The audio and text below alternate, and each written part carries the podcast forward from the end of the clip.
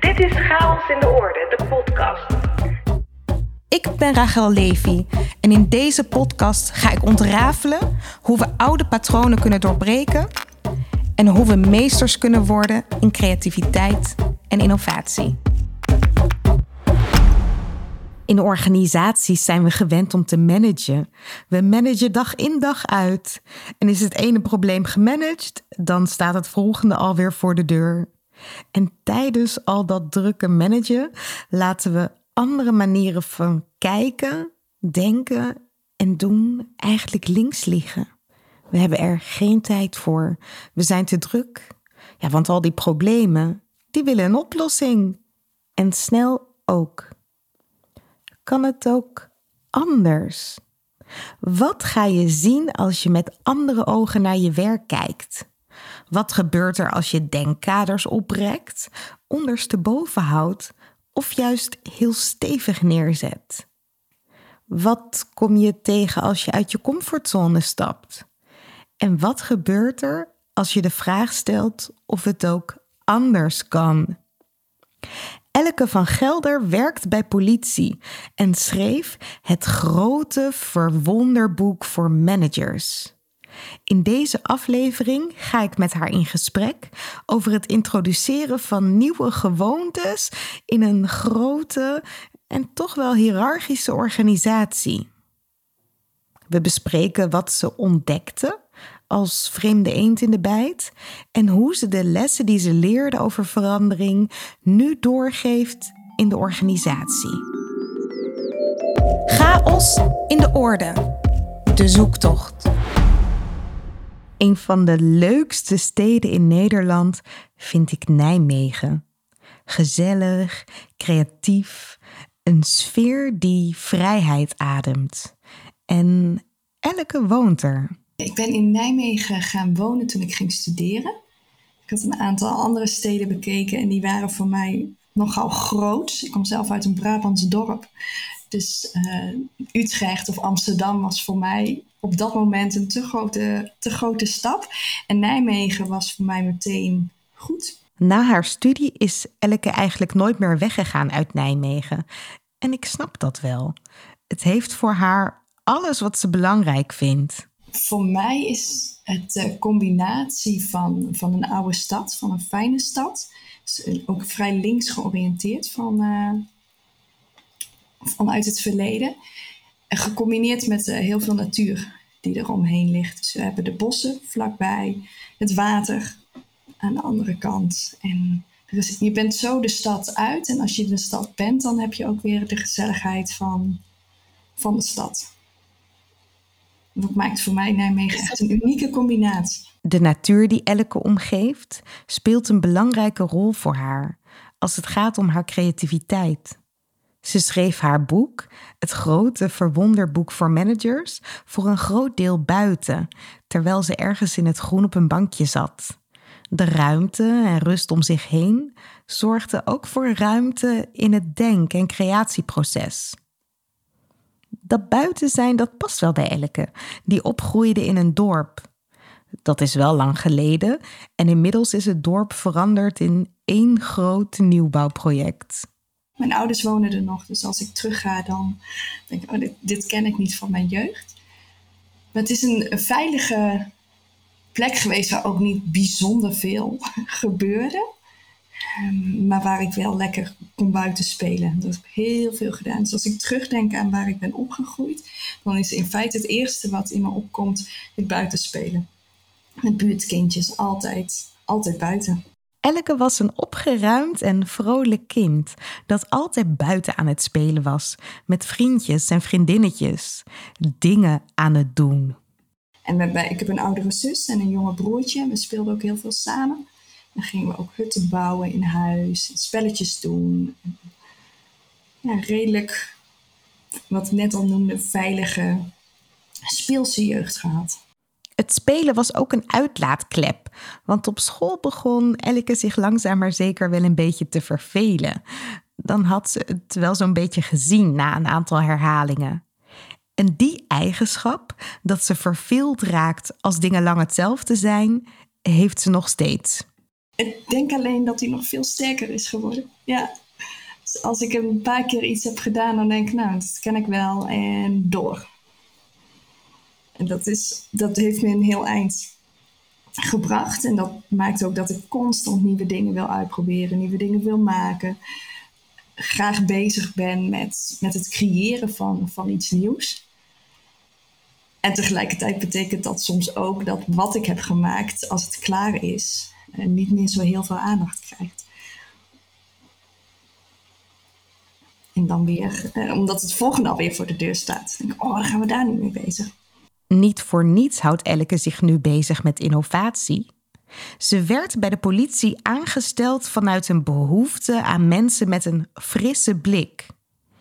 Alleen daar zat niet iedereen op te wachten. In feite is mijn aanstelling bij de politie gebaseerd op de vraag of de roep om andersdenkenden uh, binnen de politie. Uh, ik ben als recherchekundige binnengekomen. Dus er was toen een grote vraag voor hoger opgeleiden binnen de opsporing om kritisch naar zaken te kijken. De luis in de pels noemen ze het soms ook wel. En ik ben heel enthousiast begonnen aan, uh, aan mijn functie. We starten met een aantal maanden opleiding, met, met een soort gelijke groep mensen die allemaal vol enthousiasme na hun, na studie hadden allemaal een andere studie afgerond, de overstap maakten naar de politie. Dus dat begon ontzettend energiek en enthousiast en mensen waren echt gedreven. En toen begon ik mijn eerste tijd bij de politie zelf. En toen realiseerde ik me, oh ja, maar ik ben wel heel enthousiast over dat ik er ben. En wat ik kan doen en waar ik voor gevraagd ben. Maar het is voor de ander in de organisatie zelf toch echt wel een beetje anders. En dat was niet altijd makkelijk. Ik was aangenomen vanuit, uh, vanuit landelijke gelden, vanuit een landelijk project. En de mensen die, in de teams waar ik kwam, die dachten, ja, maar doe ik mijn werk dan niet goed? Moeten er echt andere mensen komen, anders denkende? Wat is er dan mis met mij? Wat is er mis met ons? En het duurde even voordat ik me realiseerde dat dat niet zozeer aan mij lag, maar aan het feit dat, dat je bezig bent met het, en in mijn boek noem ik dat het morrelen aan de status quo. Dus dat wat was en wat altijd is geweest en wat voor mensen een vaste manier van werken en ook van doorgroeien was, opeens stond het op losse schroeven voor hen.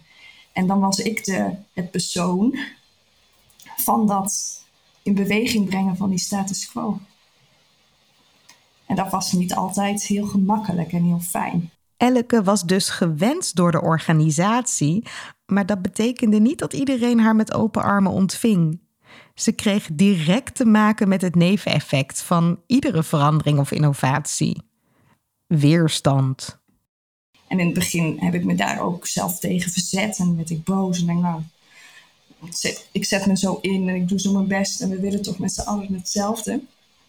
En later realiseerde ik me van ja, het ligt niet zozeer aan, aan dat zij mij niet zouden willen of dat ze niet ook willen dat de opsporing verbetert, maar meer aan een situaties die verandert. Door deze ervaring werd Elke wakker geschud.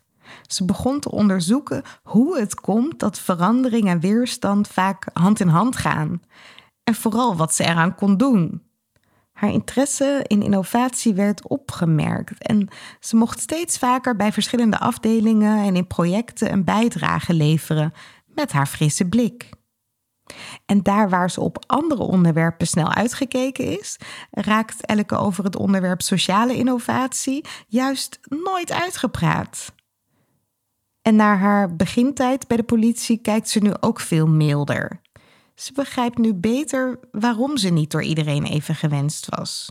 En eigenlijk wilde ik niet dat die weerstand tegen mij er was, want dat was ongemakkelijk voor mij, dat was vervelend.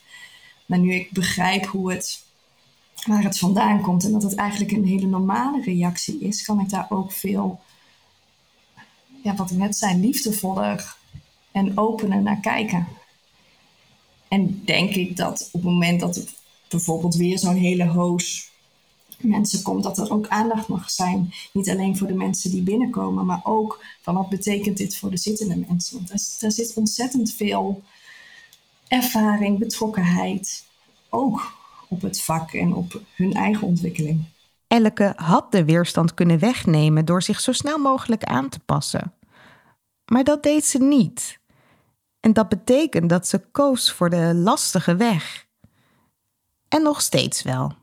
Ja, wat eronder zit is een dilemma. Dan pas ik me aan aan wat er is, aan heel de groep en hoe er gewerkt wordt en hoe er gekeken wordt. Of blijf ik trouw aan mezelf en aan, wat ik te doen heb. Dus op het moment dat je jezelf gaat aanpassen, is het misschien makkelijker. Dan doe je wat, wat past en wat hoort. Maar ik voelde al wel vrij snel van, dan verlogen ik een deel van mezelf. En dat frikt en dat wringt. En dat doet het nog steeds soms. Dus de vraag is in hoeverre kun je als andersdenkende je staande houden in een organisatie die van je vraagt om een andersdenkende te zijn, maar van, van het merendeel, ja, normaal is misschien een beetje een raar woord in deze, maar wel normaal denkt. Dus, en wat is dan dat anders denken? En moet, is het dan de bedoeling dat je onderdeel gaat uitmaken van dat normaal, maar wat voeg je dan nog toe? En die vraag die is wel heel lang gebleven en nog steeds zo. Elke is getraind om anders te denken, om een frisse blik toe te voegen, een nieuw perspectief. En toch verliest ze nooit uit het oog dat er al een perspectief is, namelijk het bestaande perspectief, dat dominant is in het denken en handelen van de organisatie. Ik denk dat de kracht zit in de combinatie daarvan. Dus dat ik met andere perspectieven, andere zaken dichtbij kan blijven bij wat het werk is, of de thema's zijn, of de vraagstukken zijn die heel praktisch leven in het werk. Dus als mensen merken dat, uh, dat hun werk centraal staat en het daar en zij zelf centraal staan, maar dat daar ook iets anders tegenover kan staan, dan kun je die koppeling maken. Als je al meteen begint met, oh, er moet iets anders, dan ontbreekt die koppeling en is het makkelijker om te zeggen van, ja, maar dat gaan we niet doen. En dat geldt voor sociale innovatie, maar dat geldt ook voor veranderingen en gewone innovaties, noem ik het nu maar eventjes. Dus er moet altijd een, een koppeling zijn met waarom het voor die ander ook interessant is. En soms zien zij die nog helemaal niet in het begin. Maar juist om dan aan het werk te gaan en aan de slag te gaan en te laten ervaren hoe het is om een ander perspectief toe te voegen. Hoe het is om echt anders bezig te zijn met vraagstukken.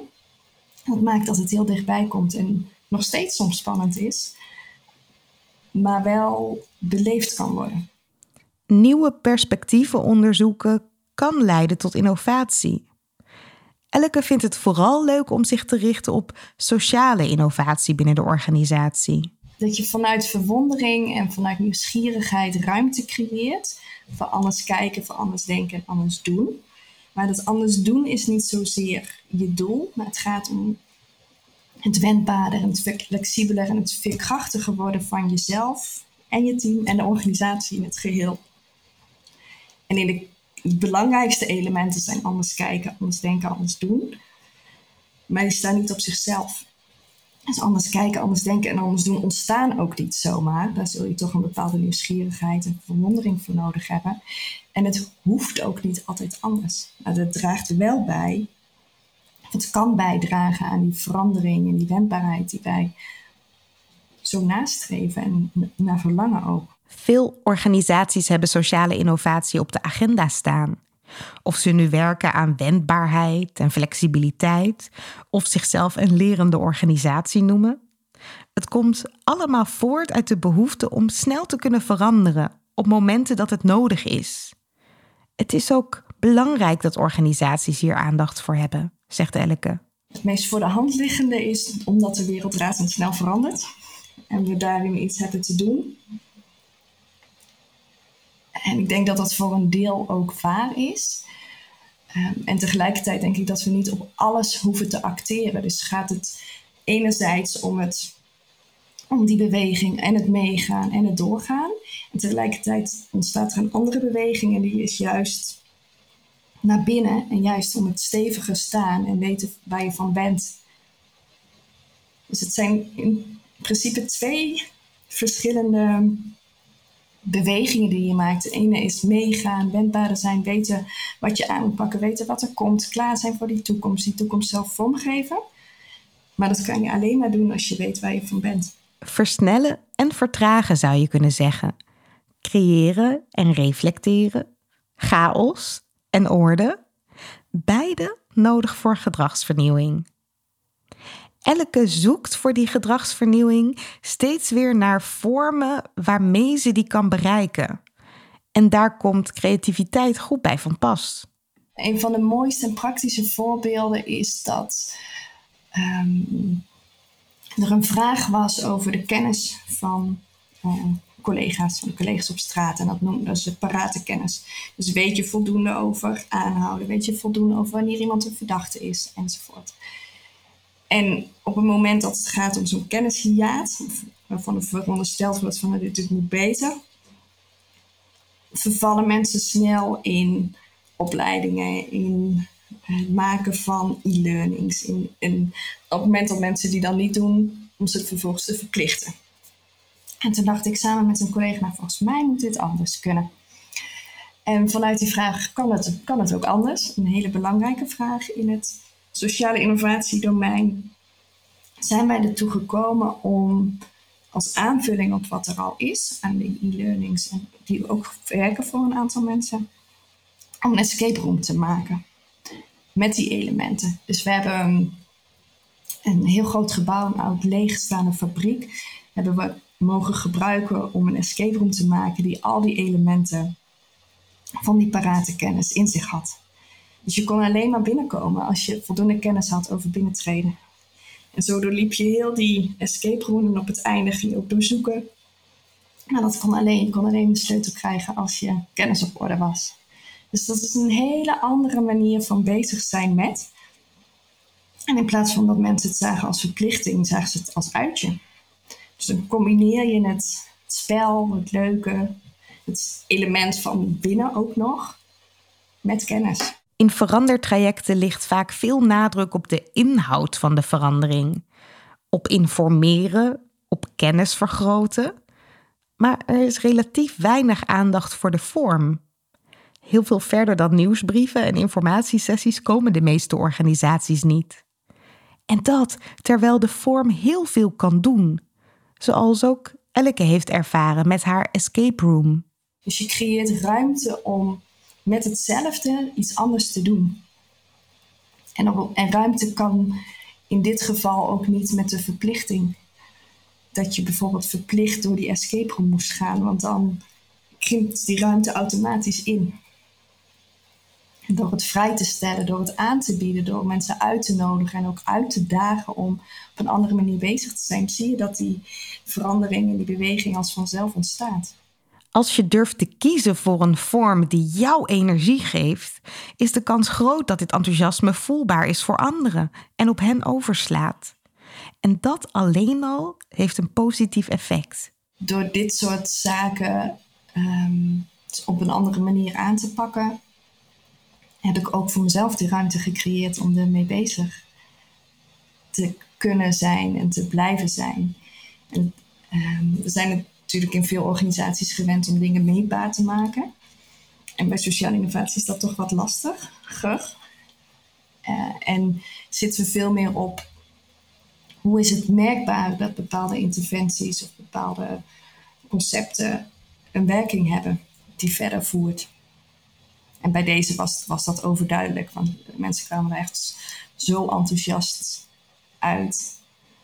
En, uh, genoten ook weer van het leren. Terwijl, terwijl het niet de intentie was om te gaan leren, bovenaan was dat wel de uitkomst. Niet meetbaar, wel merkbaar. Het vraagt om een groot vertrouwen van de organisatie en het management. Het is nodig om los te laten, want sociale innovatie laat zich niet plannen of sturen. Het helpt als de leiding van de organisatie ook enthousiast is over het inzetten van creativiteit en speelsheid. Dat merkte Elke in elk geval toen de politieleiding enthousiast reageerde op haar escape room.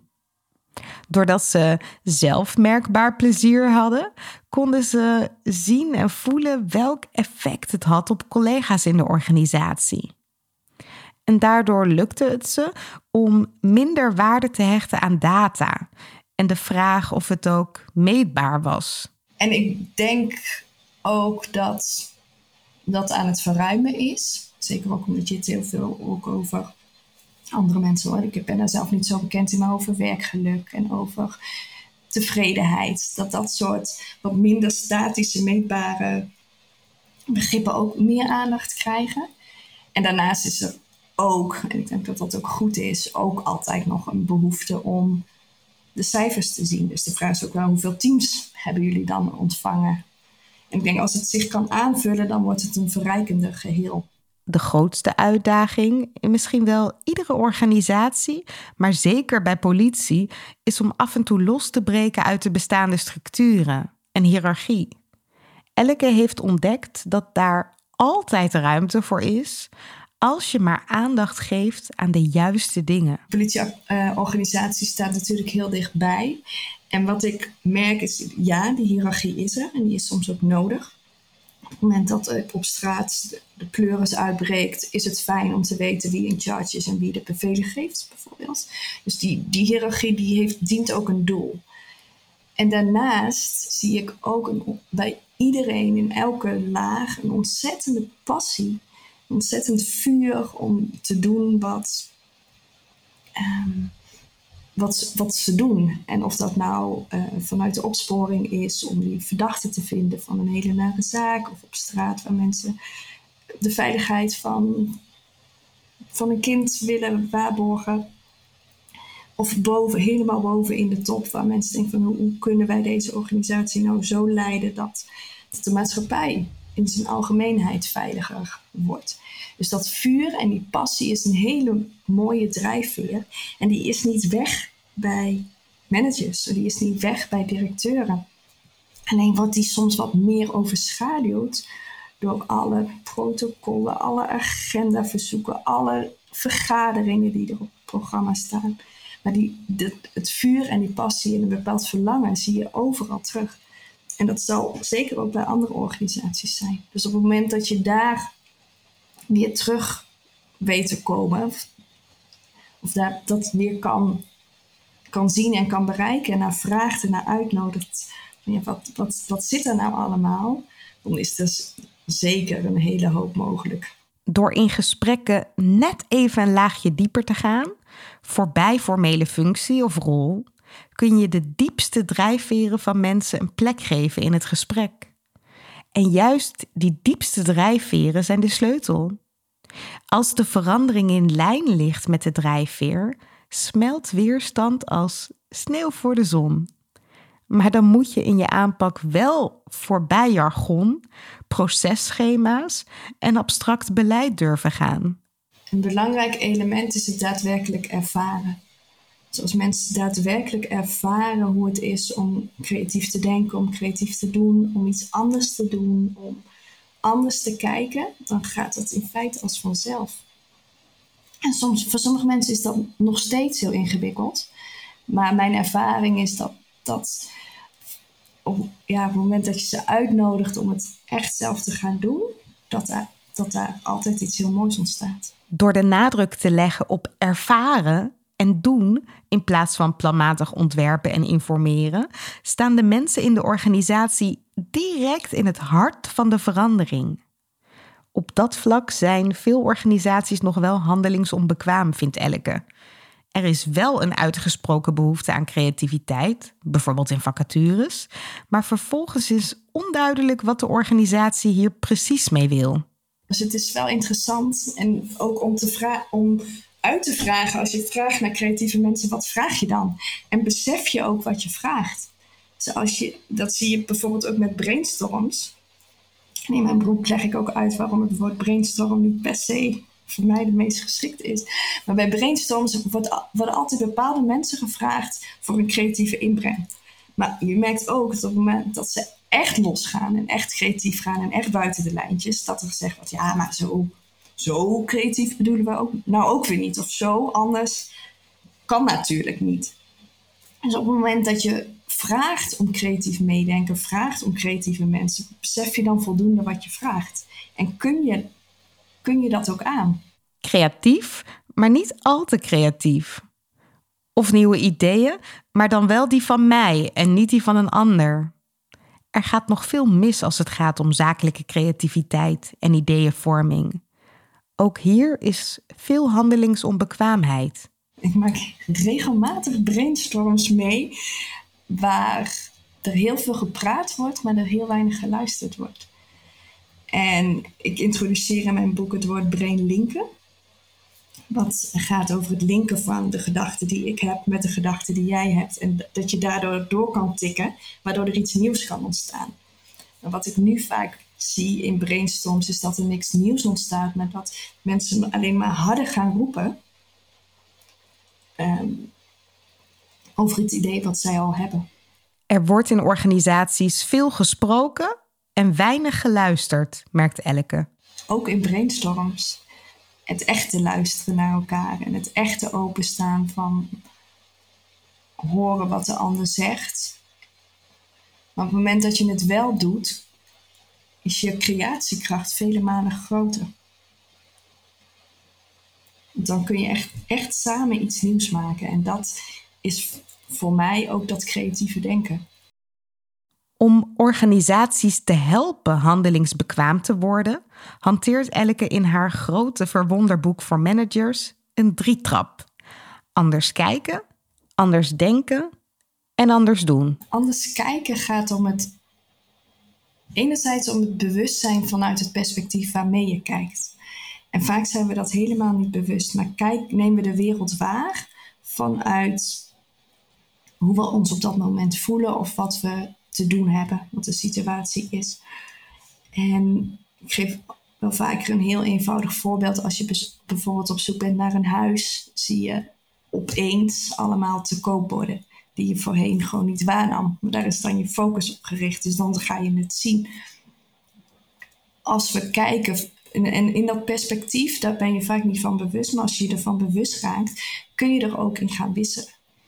En we kijken heel vaak vanuit een perspectief ook naar veranderingen. Van oh, dat zal wel moeilijk gaan. Of dat zal wel weerstand oproepen. Of de beren op de weg. En op het moment dat je denkt, oh, ik zit in dit perspectief, kunnen we ook eens vanuit een heel ander perspectief naar bepaalde vraagstukken kijken. Dus dat we niet kijken vanuit moeilijk, maar vanuit dromen of vanuit mogelijkheden, vanuit verlangens. En wat, wat ga je dan zien? En op het moment dat je ehm, iets gaat zien en iets kan voorstellen ook. De mens heeft een, heeft een unieke kracht om iets voor te stellen van wat er nog niet is. Dan kun je daar ook naartoe gaan. Dan is zoveel meer mogelijk dan wat je van tevoren, als je kijkt vanuit je strakke eerste perspectief mogelijk was. Dat anders kijken heeft alles te maken met verwondering. Het is alleen nog niet zo eenvoudig om je te blijven verwonderen in je werk. Al zou dat wel goed zijn. Ja, als je kijkt vanuit verwondering, vanuit openheid, dan zie je opeens zoveel meer. En het, het kan, maar je moet er wel je best voor doen. Dus het is niet vanzelfsprekend. De verwondering die we vroeger hadden als kind, omdat ook alles nieuw was, wat je zag, of veel nieuw was, dat gaat er langzamerhand af. En de verwondering in organisaties is veel minder, omdat we het vaak ook wel kennen, omdat we het al gezien hebben, omdat we wel weten of denken te weten hoe iets zit. Dus het achteroverleunen en denken van hé, maar wat, wat zie ik nou eigenlijk? Wat gebeurt hier nou eigenlijk? Waarom doen we dit? Die vragen worden amper gesteld, omdat we daar ook de tijd niet voor nemen en dat ook niet in ons systeem zo zit, want we moeten door en we moeten regelen en we moeten zorgen dat we problemen oplossen. Elke schetst twee soorten van verwondering. De ene kennen we allemaal. Het soort verwondering waar we door worden overvallen. En die gaat vooral om die geraaktheid. Dus ook op het moment dat je een natuurverschijnsel bijvoorbeeld voor de eerste keer ziet, of de geboorte van je kind. Er zit een, een je kunt het eigenlijk niet eens omschrijven met woorden, maar daar zit een geraaktheid in. Dat je denkt, wow, wow, wat gebeurt hier nou? Die is ehm, best wel moeilijk uh, af te dwingen. Het kan. Als je open staat voor, en nieuwe ervaringen aangaat, kun je die geraaktheid nog steeds ook vinden. Maar die is misschien wat moeilijker om. uh, om mee bezig te gaan in organisaties. er is ook een, een, wat eenvoudigere versie van verwondering en ik noem dat uh, de Wides-verwondering. Waarom is dat eigenlijk zo? De afkorting daarvan. En het belangrijkste element van verwondering is dat je openbreekt wat vaststaat of wat vast lijkt te staan. Dat we met elkaar hebben besloten dat, dat het nou eenmaal zo is. Dus dat ga je openbreken. En dat kan dus al met de vraag: waarom is dat eigenlijk zo? En dat is geen, ja, de vraag is heel eenvoudig, maar omdat je heel vaak alles wat zo is nou eenmaal aanneemt, is het best wel moeilijk om daar uh, heel actief mee bezig te zijn en ook echt te zien van ja, waarom doen wij dit eigenlijk zo? Maar als je bewust bent dat het wel kan, dan ga je dat soort dingen ook, ga je dat soort dingen aan, ook afvragen. Dus waarom zit de top altijd op de bovenste verdieping? Of het hoofd? Of waarom uh, noemen we het eigen tijd? Of je kunt zo gek niet bedenken. Of alles wat vastzit kun je daarmee opendenken. En dat is een manier die je zelf en met collega's best wel kunt toepassen. En het hoeft niet op alles, het hoeft ook niet altijd. Maar als je daar eens iedere week of iedere twee weken eens kijkt, waarom, waarom werken wij nou eigenlijk zo? Waarom is dit protocol nou het protocol dat leidend is? En kan het ook anders?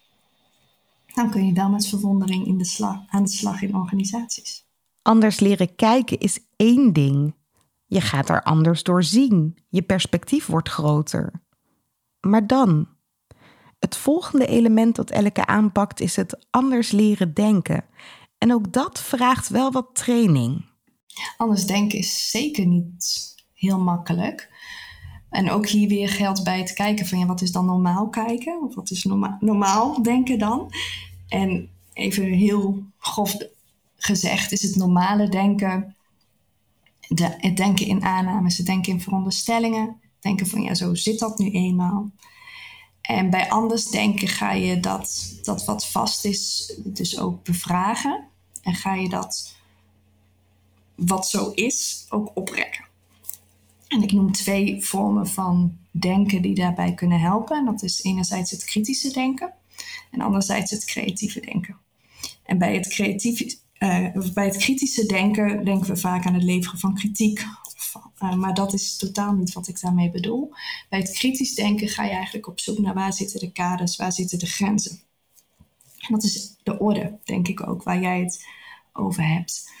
En bij het creatieve denken ga je, ga je die kaders, ga je daarmee mee spelen. In feite denk ik, als dit het vaststaat, wat kan er dan nog meer? Dan kunnen we ze een beetje oprekken, een beetje uitdagen. En daar, tussen die twee denkstijlen, um, wissel je constant. Dus soms vraagt het meer wat kritisch denken. Dus eerst het echt duidelijk hebben van ja, als dit het vraagstuk is, waar, waar, waar gaat het eigenlijk over en waar willen we dan naartoe? Um, wat is het plan? En vervolgens het creatieve denken om te kijken van in welke andere manieren dan wat we gewend zijn, zouden we dan kunnen doen, kunnen gebruiken om daar ook echt te komen. En ik merk dat het uh, kritische denken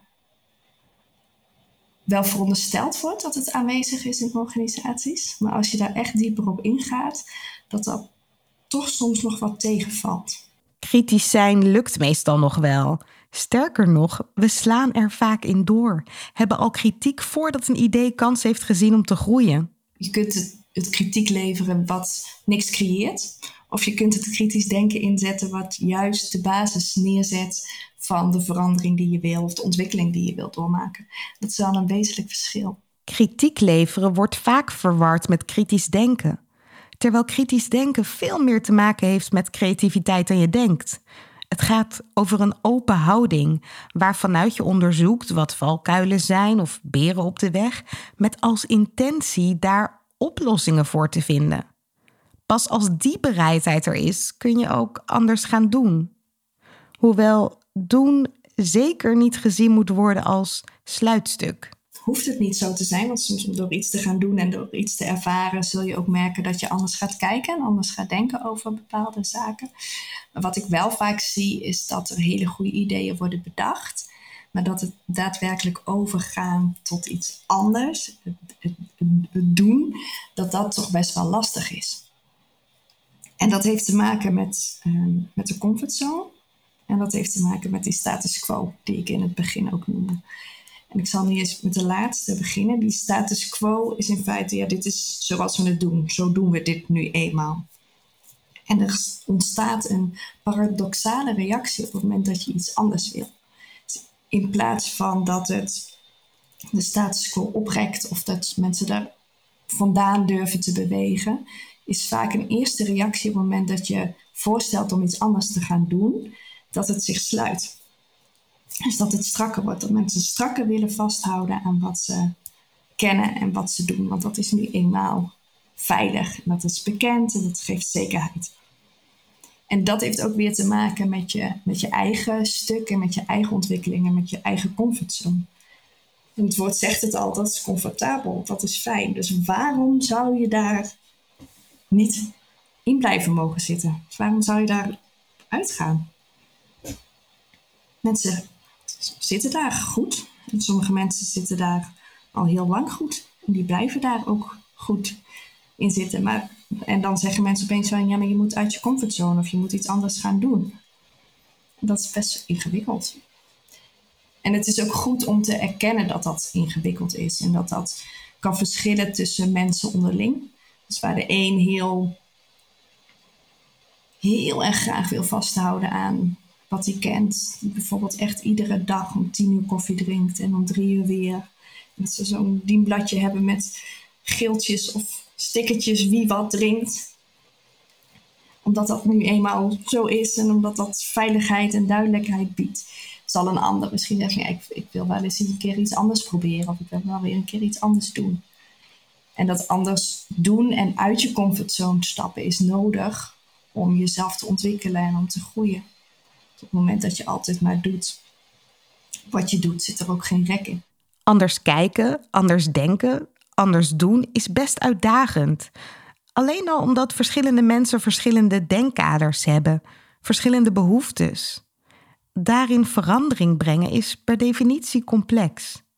En in die complexiteit bewegen vraagt om een bepaalde houding.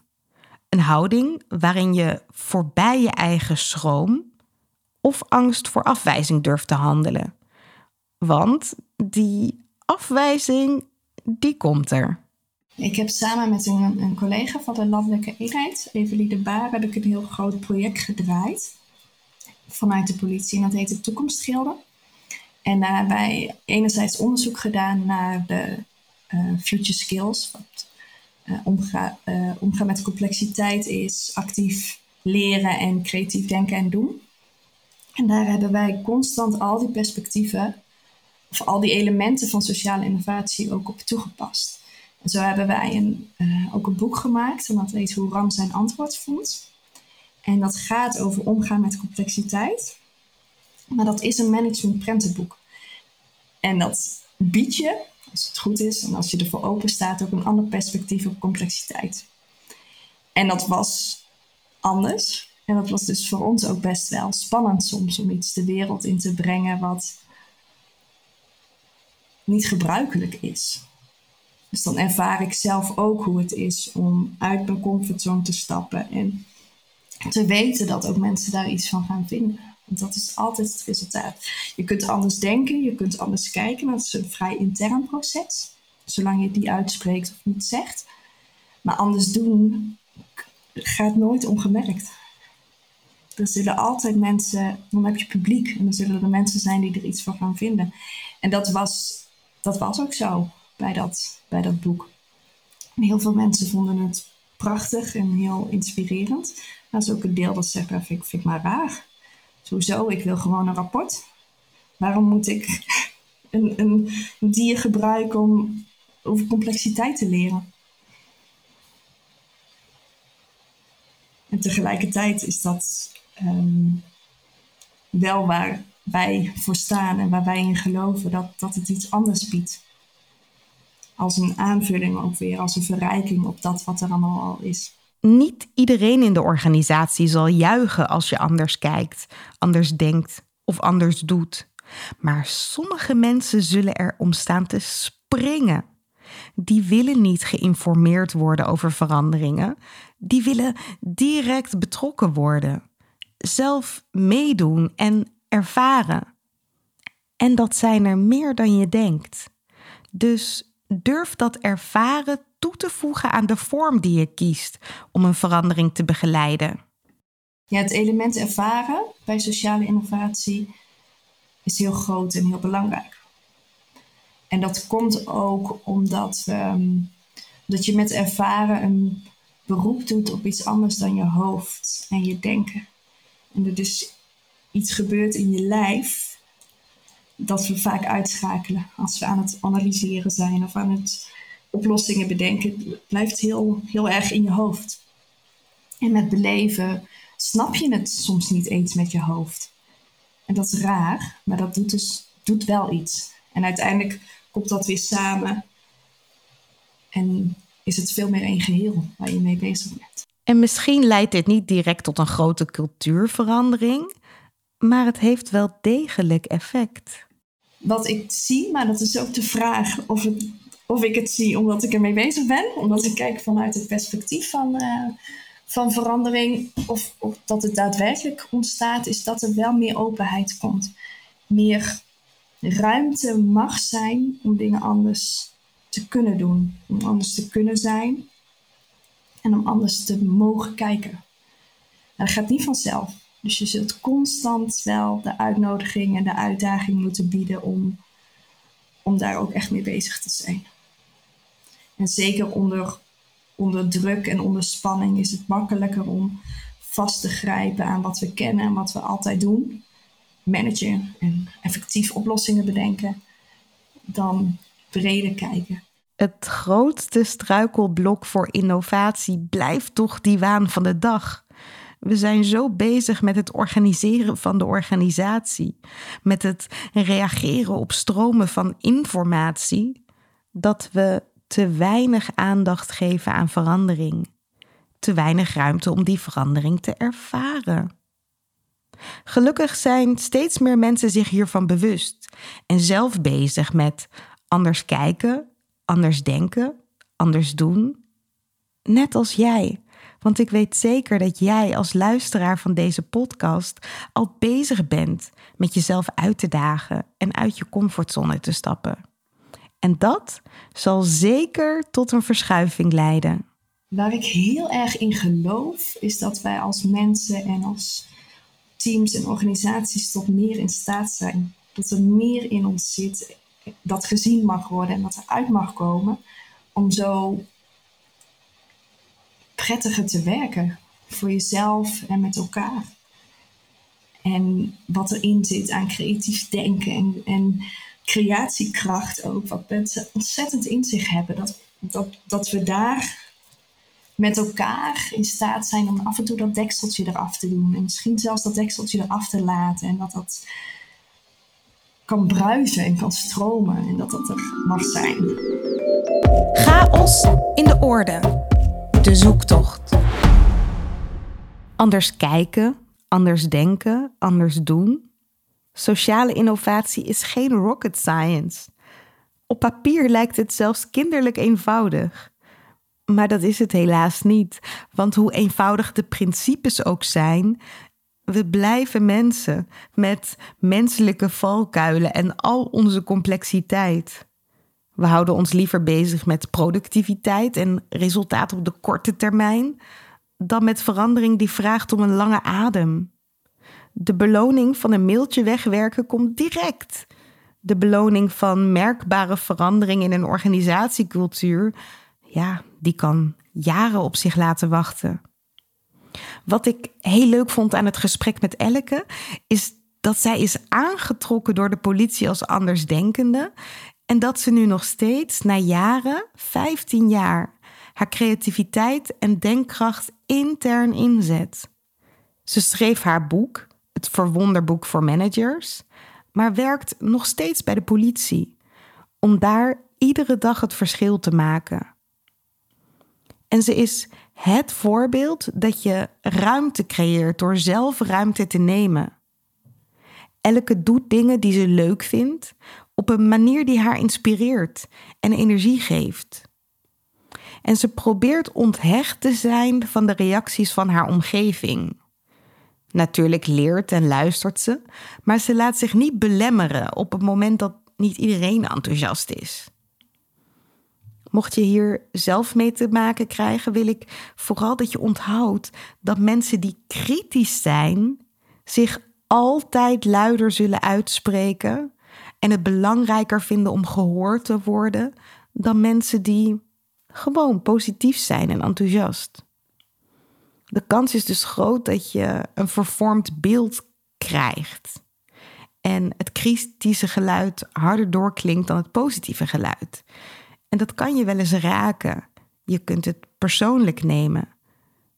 Maar als je je durft te onthechten van reacties, zowel van het applaus als van de kritiek, kun je jezelf echt gaan ontwikkelen tot een onafhankelijke denker, een onafhankelijke doener in de organisatie. En juist daar is zoveel behoefte aan, zoals Elke ook al benoemde. Haar grote verwonderboek voor managers kun je in iedere online boekhandel aanschaffen. Wij zijn heel benieuwd wat je van deze aflevering vond. We vinden het leuk als je op social media deelt wat je er voor jezelf uit hebt gehaald. Tag ons vooral even. Elke van Gelder en ik, Rachel Levy. Creativiteit, innovatie. Het lijkt omgeven door een mysterieuze mist.